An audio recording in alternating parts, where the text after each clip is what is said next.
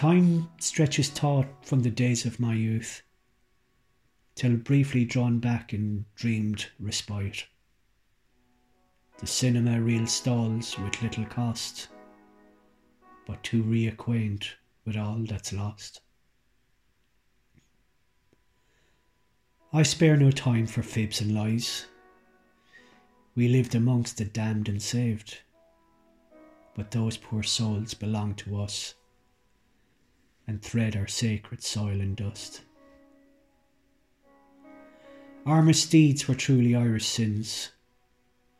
No hot cuisine passed for an evening meal. Both fools and scholars donned their tweed. The fair and less handsome sure wore our green. The heroes we admired were ours alone. Their triumphs were bolder as our kin. Even the weather, overcast and dull, we possessed, although bad and all. The myths we did all learn at school, drilled by Cain if we missed a verse, yet the pain we endured was worth a cut, for those legends were all just part of us. Our shame was only in how long it took to free ourselves from an imperial yoke. We bore no pity for foreign past, except for those Irish who finished last.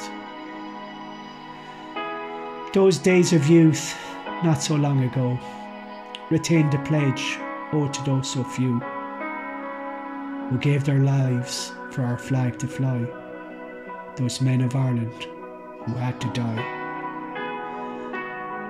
Jerked from my vision from yesteryear, returned to the present, a contrast hard to bear. I glance to the left and to the right. It seems the moderns have given up the fight. Not taken was ours is now given away. The martyrs reburied in unmarked graves. In their place are erected statues of them. Not us, not our kin, but plaques of contempt. Fully awake, I long to return, so I sleep to retrieve, to re-embrace. Just for a few moments, although unreal, I am back with all Ireland and that solemn seal.